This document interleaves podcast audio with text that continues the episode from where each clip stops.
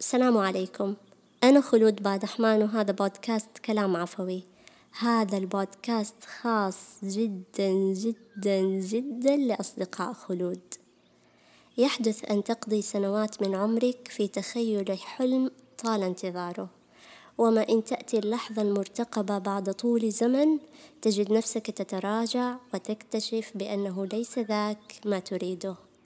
نعم كنت تفكر به طوال السنوات التي مضت تسعى إليه تقاتل لأجله وتدعو به إلا أنك لم تحسب كل الحسابات بشكل صحيح.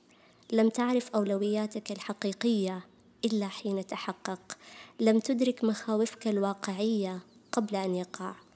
قبل ساعة من إقلاع الطائرة ولحاقه بحلمه تراجع. كان الحنين أكبر. كانت العائلة أهم. كان الشوق لا يحتمل. كل ذلك لم يدركه وهو يحلم. أدركه حين صار الحلم واقعا. الغريب كمية التضارب والصراعات في المشاعر حين يصبح الحلم حقيقة. أليس هذا ما كنت أريده؟ أليس هذا ما قضيت وقتا طويلا في انتظاره؟ يسألك من حولك وتسأل نفسك أنت. هذا يجعلنا نعيد التفكير في أحلامنا ونمعن النظر بها أكثر. على مقربة من الحلم قد نتشكك نتردد نخاف نصارع أفكارا ومشاعرا لم تكن بالحسبان. نعود إلى أول نقطة في الطريق ونتجاهل كل الدروب التي قطعناها.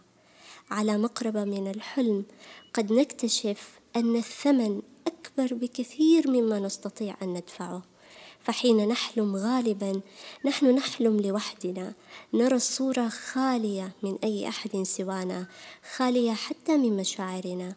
ولكن حين يصبح واقعا نكتشف أننا لا نستطيع أن نبقى بمفردنا وأن الشعور طاغ على الموقف وأن الحلم صار صفرا. الحل الأمثل أن تحلم بوعي. أن تشرك من حولك في حلمك أن تراهم في الصورة دائما معك وأن لا تتجاهل عاطفتك ولكن ألم تتساءل لماذا يحدث ذلك؟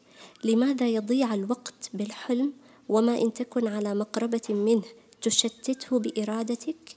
لأنك لن تعرف إمكانياتك وقدراتك وأولوياتك وحجم شعورك ومدى أفكارك إلا من خلال التجربة. لن يهدأ بالك ويقر قلبك ما لم تقتنع يقينا بأن ذاك ليس ما تريده. عن نفسي دائما وبخصوص أحلامي وما أريده بالحياة أتمثل بقول أبو العلاء المعري أما اليقين فلا يقين وإنما أقصى اجتهادي أن أظن وأحدث. على المحك يختلف الأمر تماما وتتغير القرارات على المحك. أنت تعرف بوضوح ما تريد وما لا تريد. أما عدا ذلك فهو مجرد ظن لا نستطيع الاستناد عليه. دون المواقف لا تحدثني. دونها لا تقل أعرفك أو أعرفني. فالنتائج تتغير حين تتغير معطيات الواقع.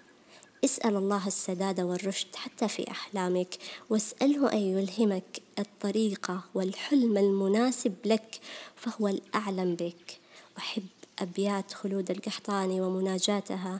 إلهي أدق الباب حبا وخيفة وأسرد أحلامي وأحصي شواغلي. فقرب إلي النائيات من الرؤى وصير إلي الدانيات وناولي.